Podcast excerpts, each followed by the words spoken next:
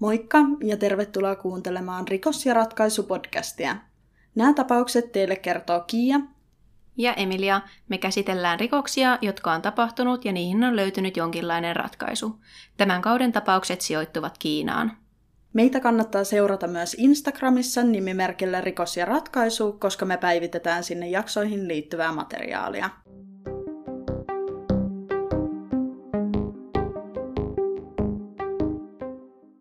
Xiaomanista Guangzhouhun menossa ollut Xiamen Airlinesin lento 8301 kaapattiin 2. lokakuuta vuonna 1990. Tekijänä ollut Jiang Xiaofeng oli nuori mies, joka halusi hakea itselleen turvapaikkaa Taiwanista. Hänen tekonsa kuitenkin aiheuttivat yhden historian pahimmista lentoonnettomuuksista, jossa tuhoutui 3 matkustajalentokonetta. Jiang Xiaofeng syntyi 11. elokuuta vuonna 1969 Linli Countyssa Hunan provinsessa Kiinassa. 19-vuotiaana vuoden 1988 syyskuussa Jiang joutui pidätetyksi varkaudesta. 2 vuotta myöhemmin vuoden 1990 heinäkuussa Jiangin työskennellessä sisäänostajana hän pakeni työpaikaltaan mukanaan työnantajansa rahaa 17 000 Kiinan juanin edestä. Rahat oli annettu hänelle sisäänostoja varten. Nykypäivänä tuo summa vastaa reilua 2200 euroa ja siihen aikaan se vastasi noin 3600 $. Jiang etsintäkuulutettiin tämän kavalluksen takia. Hän pelkäsi joutuvansa tekojensa vuoksi teloitettavaksi, joten Jiang päätti lähteä Taiwaniin, jossa hän ei joutuisi tuomituksi rikoksistaan. Valitettavasti Taiwaniin pääseminen etsintäkuulutettuna ei ollut ihan helppo homma. 2 kuukautta myöhemmin, syyskuun 29. päivä, Jiang kirjautui sisään hotelliin lähellä Xiamenia. Xiamen sijaitsee Fujian maakunnassa kaakkoisessa Kiinassa. Seuraavana päivänä hän varasi paikan lennolta Xiamenista Guangzhouhun. Jiang kirjautui ulos hotellista noin 6 aikaan aamulla 2. lokakuuta ja lähti kohti lentokenttää. Hänet nähtiin pukeutuneena mustaan pukuun ja kenkiin kantaen mukanaan mustaa matkalaukkua ja muovisia ruusuja. Jiang oli viimeinen matkustaja, joka astui koneeseen. Hänen paikkansa oli 16D. Saman päivän aamuna Xiamen Airlinesin lento MF8301 lähti Xiamenin lentokentältä kello 6.57. Matkan oli tarkoitus olla lyhyt sisäinen lento Guangzhouhun Baiyun lentokentälle, joka on Google Mapsin mukaan autoteitä noin 60 kilometriä. Jiang oli mukana lennolla 93 matkustajan ja 9 miehistön jäsenen kanssa. Pian lentokoneen nousun jälkeen Jiang lähti kohti ohjaamaa. Seuraavat tapahtumat vaihtelevat hieman eri lähteiden mukaan. Jiang, joka tarjosi ohjaamon miehistölle muovisista ruusuista tehtyä kukkakimppua, jonka hän oli tuonut mukanaan, ja hän sai luvan mennä sisälle. Tai Jiang oli mennyt väkisin ohjaamoon ja työntänyt sivuun stuartin, joka oli yrittänyt estää häntä. Tuohon aikaan turvatoimet eivät olleet niin hyviä kuin nykyään ja ohjaamoon oli huomattavasti helpompi päästä. Tämän jälkeen Jiang käski kaikki muut ulos paitsi lentokoneen kapteenin. Jiang oli kiinnittänyt itsensä pommeja, jotka hän uhkasi räjäyttää, jos kone ei lentäisi Guangzhoun sijasta Taiwanin pääkaupunkiin Taipeihin. Jiang aloitti lentokonekaappauksen, joka tulisi olemaan yksi kuolettavimmista lentokonekaappauksista Kiinan historiassa. Uhkauksesta huolimatta lentäjä ei koskaan kääntänyt lentokoneen suuntaa kohti Taiwania, vaan se jatkoi kohti alkuperäistä päämääräänsä. Taiwanissa sijaitseva Taipein lentokenttä on noin 800 kilometriä etelään Xiamenista, joten sinne lentäminen olisi ollut teknisesti täysin mahdollista. Joidenkin lähteiden mukaan lentokonekapteeni yritti tarjota vaihtoehtoa, jossa kone laskeutuisikin lähempänä sijaitsevalle Hong Kongin lentokentälle, koska kapteeni väitti Jiangille, että polttoainetta ei olisi riittävästi Taiwaniin asti. Normaali käytäntö Xiamen Airlinesin lentoyhtiöllä oli tehdä yhteistyötä kaappaajan kanssa, jotta vältyttäisiin ylimääräisiltä konflikteilta ja henkilövahingoilta. Tämä käytäntö oli otettu käyttöön aikaisemmin samana vuonna tapahtuneen lennon kaappauksen jälkeen, jonka huonosti ajoitetulla toiminnalla oli vakavat seuraukset.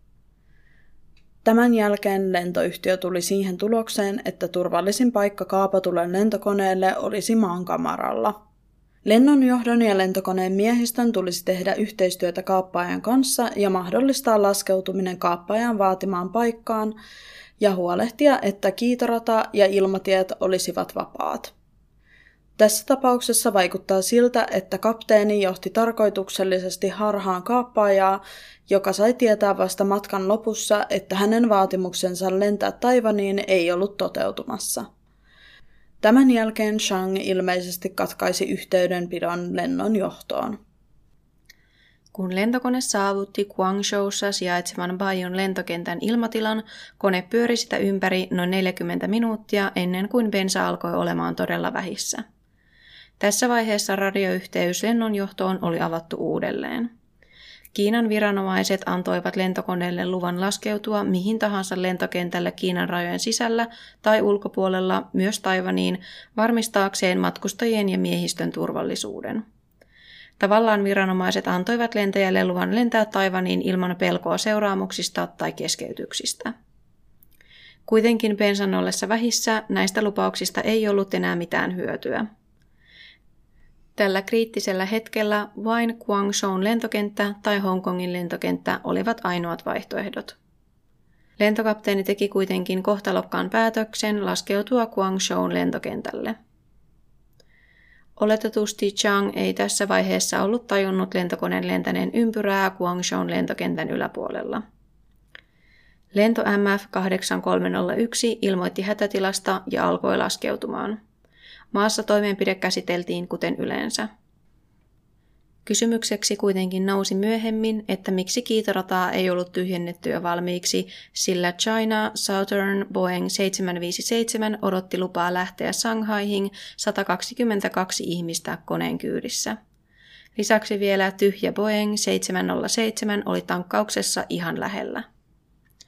Kun kaapattu kone teki viimeisen lähestymisen laskeutumista varten, harhautuksesta raivostunut Zhang yritti epätoivoisesti estää laskeutumisen kamppailemalla lentokoneen kapteenia vastaan. Lentokone kosketti maata kello 9.04 aamulla ja suistui oikealle. Rymisten hallitsemattomasti lentokone osui tyhjään tankkauksessa olleeseen lentokoneeseen ja jatkoi liukumista. Kaapattu kone törmäsi vielä rajusti ihmisiä täynnä olevaan koneen keskelle, katkaisten sen kahtia ja tappaen 46 matkustajaa. Kone pyöri vielä ympäri ja jäi vihdoin paikalleen rikkoutuneena pensaisten liekkeen leimutessa ja pyörät osoittaen kohti taivasta. Xiamen Airlinesin lennon MF8301 93 matkustajasta menetti henkeensä 75 henkilöä, joista 30 oli kotoisin Taiwanista, 3 Hongkongista, 1 Amerikasta ja loput 41 Kiinasta, mukaan lukien Zhang itse. Lisäksi miehistön 9 jäsenestä kuoli 7, mukaan lukien lentokapteeni. Yhteensä koneessa oli siis 102 henkilöä onnettomuuden aikaan.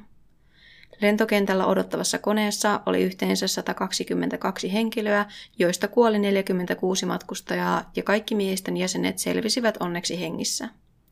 Kuolleista matkustajista 8 oli kotoisin Taiwanista ja loput Kiinasta. Yhteensä koko onnettomuudessa kuoli 128 ihmistä.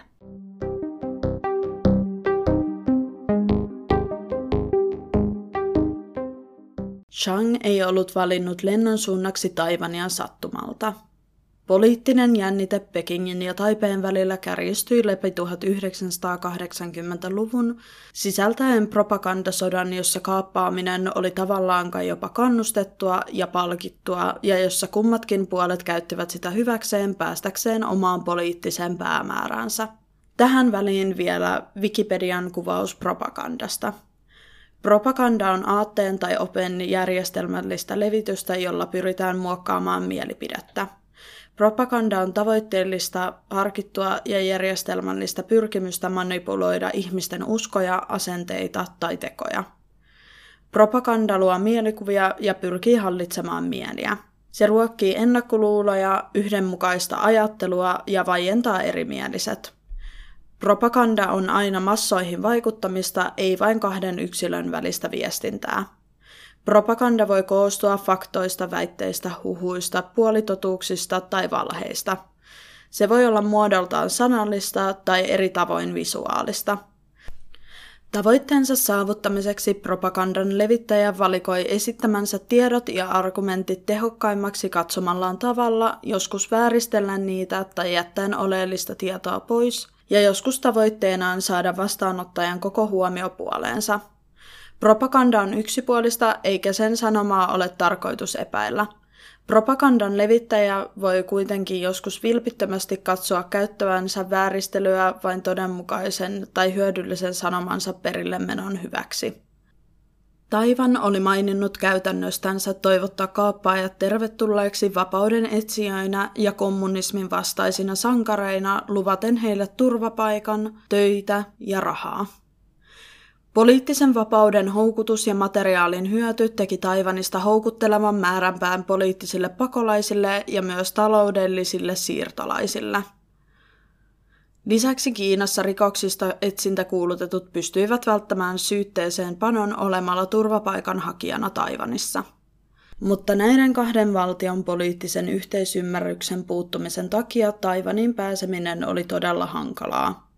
Niinpä niiden, ketkä halusivat päästä Kiinasta Taiwaniin, oli valittava joko vaarallinen venematka tai lentokoneen kaappaus. Kaappausilmiö ei ollut uutta siviili-ilmailulle. Itse asiassa tilanne oli kuin suora kopio Yhdysvaltojen ja Kuuban välisestä kaappausaallosta 1960-luvulla. Fidel Castron vuoden 1959 vallankumouksen jälkeen propagandasota loppui Yhdysvaltojen ja Kuuban välillä. Myös silloin kaappauksiin kannustettiin, koska molemmat osapuolet hyötyivät niistä.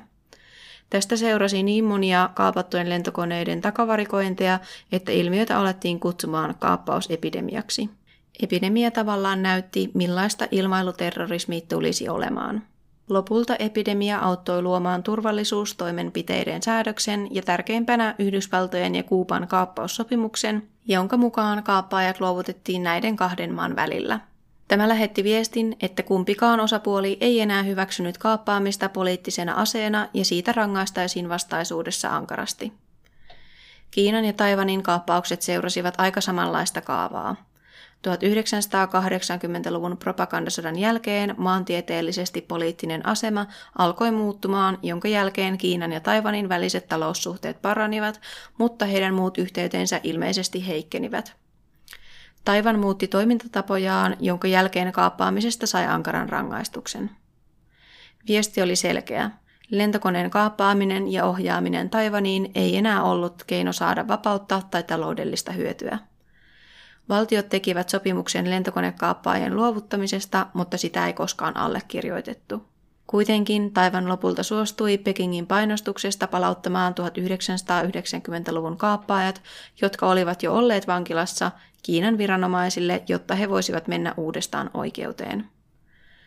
Kuten 1960-luvun Yhdysvaltojen ja Kuuban välisessä kaappausepidemiassa, Kiinan kansantasavallan ja Taiwanin välisen 1990-luvun kaappausallon tekijät eivät olleet terroristeja. He olivat turvapaikanhakijoita tai henkilöitä, jotka yrittivät välttää rikosoikeudellisia syytteitä mantereella. Politiikalla saattoi olla suuri rooli kaappausten lisääntymisessä.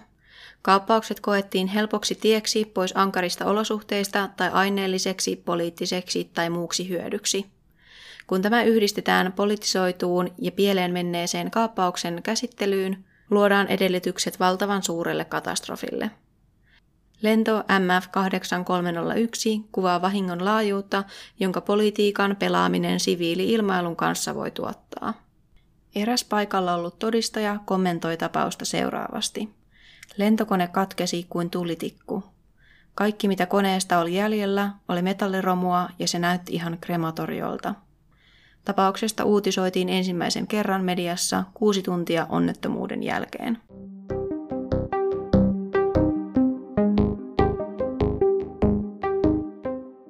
Ja tosiaan tämä kaappauspäivä oli ensimmäinen päivä aasialaisten juhlimaa Moon Festivalia. Ja tosiaan tämä Moon Festival on keskisyksyn juhla, joka vastaa tärkeydellään meidän joulua. Ja se on Aasiassa toisiksi tärkein juhlapyhä. Ja tämä juhla on yli 3000 vuotta vanha ja se korostaa rikkautta ja yhteiseloa. Ja jossain lähteessä oli jopa epäilty, että Jiang olisi käyttänyt näitä ruusuja ja tätä juhlaa tekosyynä päästäkseen ohjaamoon, että hän olisi voinut antaa nämä kukat kapteenille lahjana tämän muun festivaalin kunniaksi. Mutta tästä ei toki ollut ihan tarkkaa, koska tämä pääsy tänne ohjaamoon vaihteli vähän eri lähteiden mukaan, mutta jos hän olisi tosiaan mennyt näiden kukkien kerran, niin tämä olisi voinut olla yksi mahdollinen vaihtoehto. Ja tosi jännä juttu tässä oli se, että Jiang kertoi silloin ohjaamoon mennessään, että hänellä on pommi mukanaan, mutta hänen ruumistaan ei löydetty minkäänlaisia jälkiä räjähteistä, vaikka hän oli väittänyt, että se pommi on kiinni hänen vartalossaan. Ja me ei lähtökohtaisesti uskota, että näitä pommeja ehkä oikeasti koskaan olikaan, koska myöskin tämän jälkeen on tapahtunut vielä 11 kauppausta lisää vuosina 1993-98, ja niissä tavallaan käytetyt aseet on joskus jopa ollut pikkasen koomisia. Esimerkiksi yhdessä tapauksessa nämä kaappajan räjähteet olikin osoittautunut pelkästään saippuaksi, ja sitten joku taivanilainen virkamies oli huudahtanut siellä, että saippuaa, sinun täytyy olla tosissasi. Jotkut sanovat, että seuraavalla kerralla voit kaapata lentokoneen vain hammastikulla.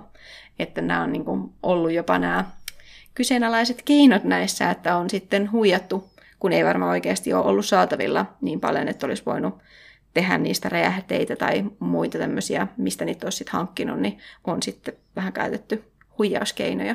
Ja varmasti myöskin, en tiedä kyllä, että minkälaiset turvatarkastukset on tuolloin ollut, mutta ehkä tällaiset räjähteet oltaisiin huomattu niissä turvatarkastuksissa tai muunlaiset aseet.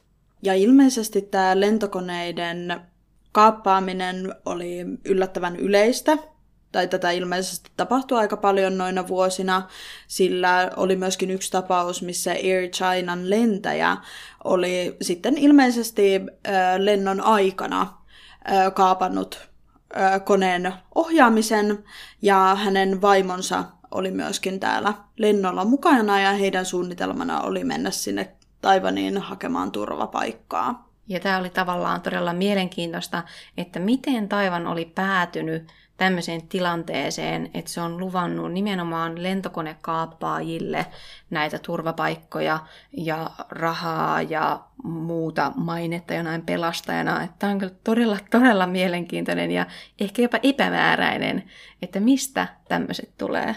Ja tämä oli kyllä mielenkiintoista myöskin tässä tapauksessa, että ilmeisesti sen jälkeen, kun päädyttiinkin, että nämä lentokonekaappaukset ei olekaan paras asia ratkoa poliittisia kiistoja, niin siinä vaiheessa ilmeisesti Taiwan on kuitenkin laittanut nämä kaappaajat vankilaan, jonka jälkeen heidät sitten lähetettiin takaisin sinne Kiinaan ja uudestaan oikeuden eteen. Mutta on kyllä mielenkiintoista, että kuinka tämä sitten kääntyy tästä hyvästä elämästä ja vapaudesta ja muusta siihen, että he joutuikin sinne Taiwaniin vankilaan.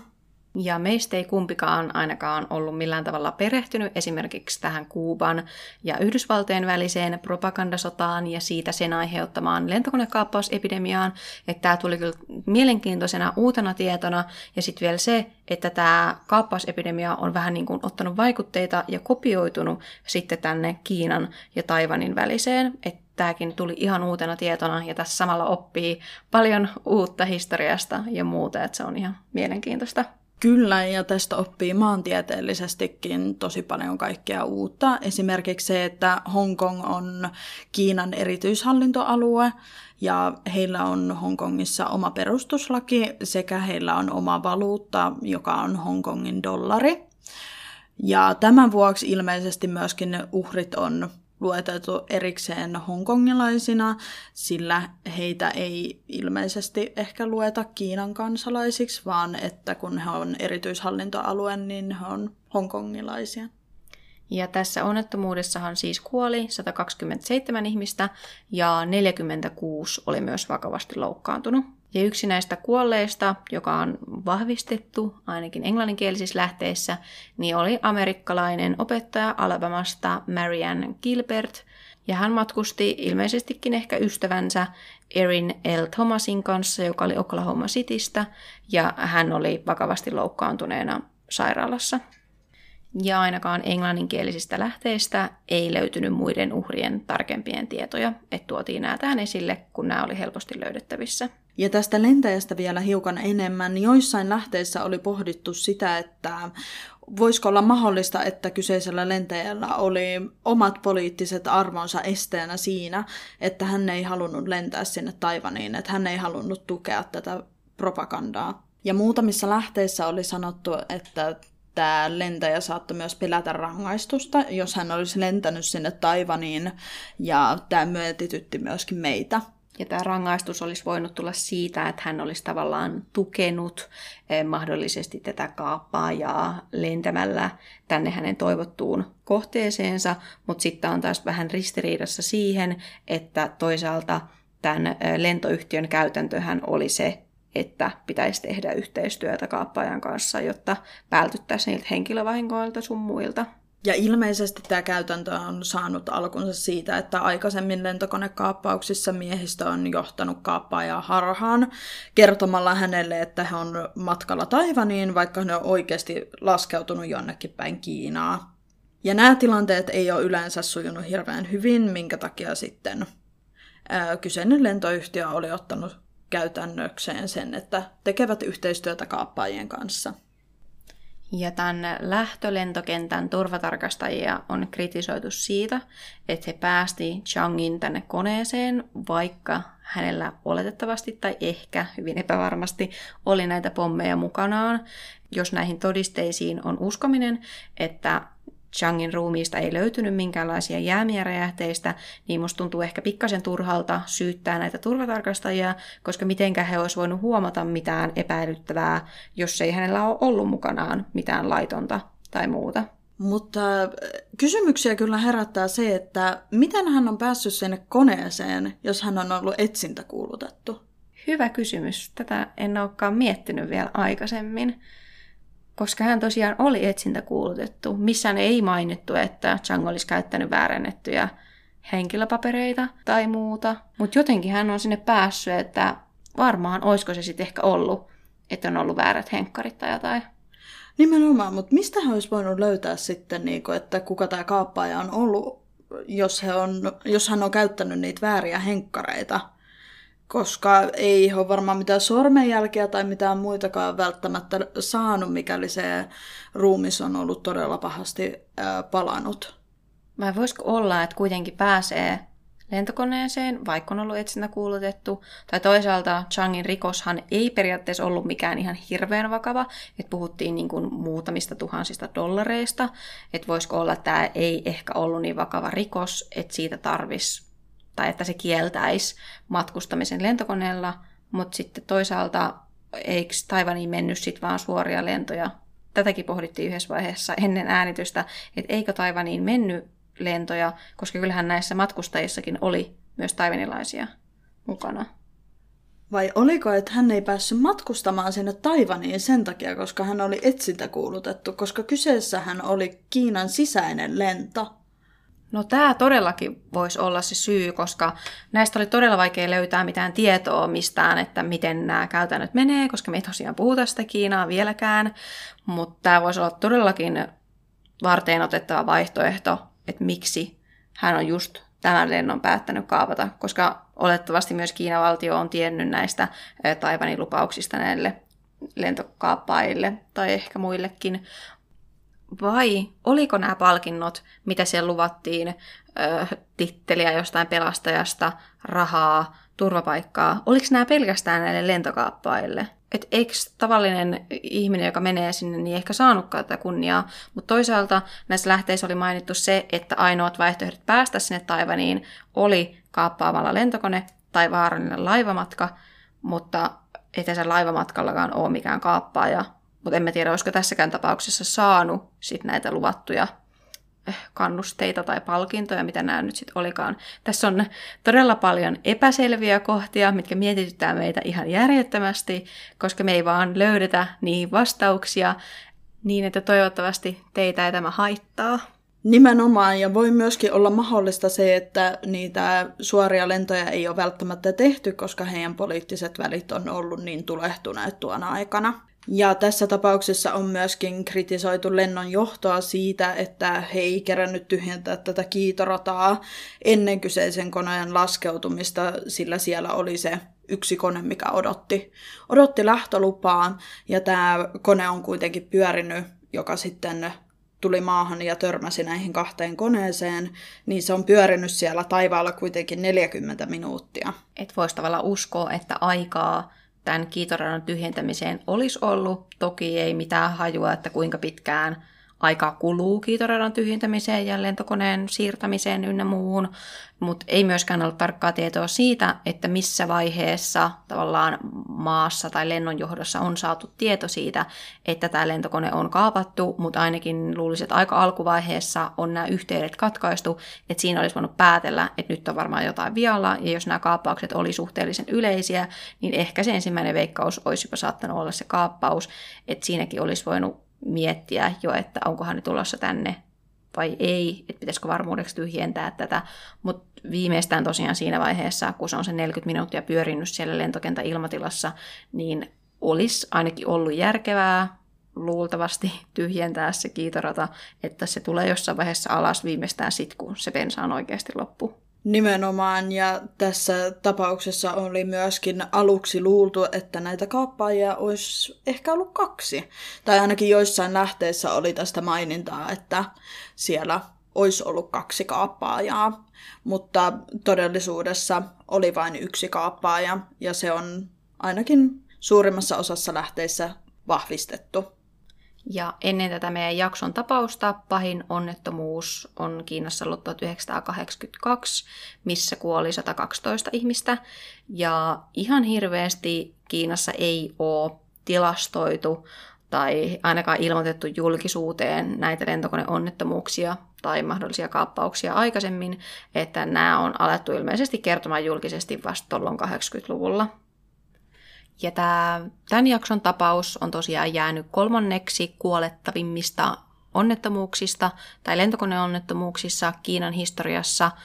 Ja vuonna 1992 China Southern Airlinesin lento 3943 lähti tältä samalta Guangzhoun lentokentältä, ja tässä onnettomuudessa kuoli 141 ihmistä. Että tämä ei ollut kaappaus, vaan ihan onnettomuus.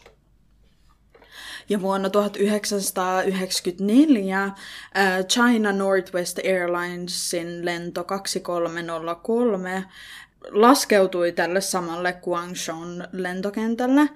Ja tämä onnettomuus ilmeisesti johtui siitä, että autopilot ei enää toiminutkaan. Ja tässä onnettomuudessa kuoli 160 henkilöä.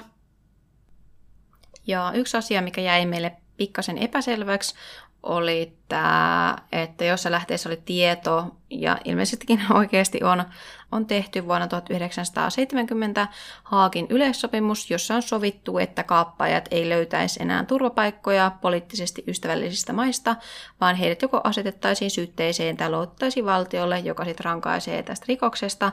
Mutta tämä jäi pikkasen epäselväksi meille sen takia, että miten tämä liittyy tähän tämän jakson tapaukseen, koska tämähän on tehty jo tätä ennen eikä tämän jälkeen, ja kuitenkin Taiwan ei ole tavallaan totellut tätä, eikä välttämättä edes ollut mukana tässä yleissopimuksesta, ei löydetty tietoa, että mistä maista nämä olisi, mutta on ainakin luultavasti tehty tämän Yhdysvaltojen ja Kuuban välisen 1960-luvun kaappausepidemian jälkeen, mutta jäi pikkasen epäselväksi se, että miten se loppujen lopuksi sitten liittyy tähän tämän jakson tapaukseen, mutta ajateltiin kuitenkin mainita se, jos joku teistä tutustuu itse näihin ja löytää tämän tiedon. Ja vielä lisäyksenä me ollaan pyritty etsimään kaikki nämä kiinankieliset sanat, että miten ne sanottaisi oikeasti, mutta meidän lausuminen ei varmastikaan todellakaan ole lähelläkään, mitä se oikeasti olisi. Niin suuret pahoittelut kaikille kiinankielen osaajille näistä meidän lausumisista. Me ollaan yritetty parhaamme, että tulisi mahdollisimman lähellä oikeata.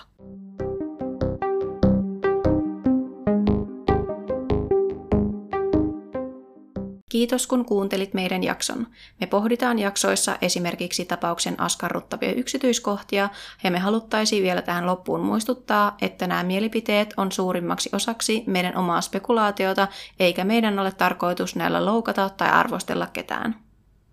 Jos teillä on jotain palautetta jaksoihin tai aiheisiin liittyen, niin meidät löytää Instagramista nimimerkillä Rikos ja ratkaisu, ja sähköpostia meille voi laittaa osoitteeseen rikosjaratkaisu@gmail.com. Seuraavan kerran ollaan taas uuden rikoksen ja ratkaisun äärellä.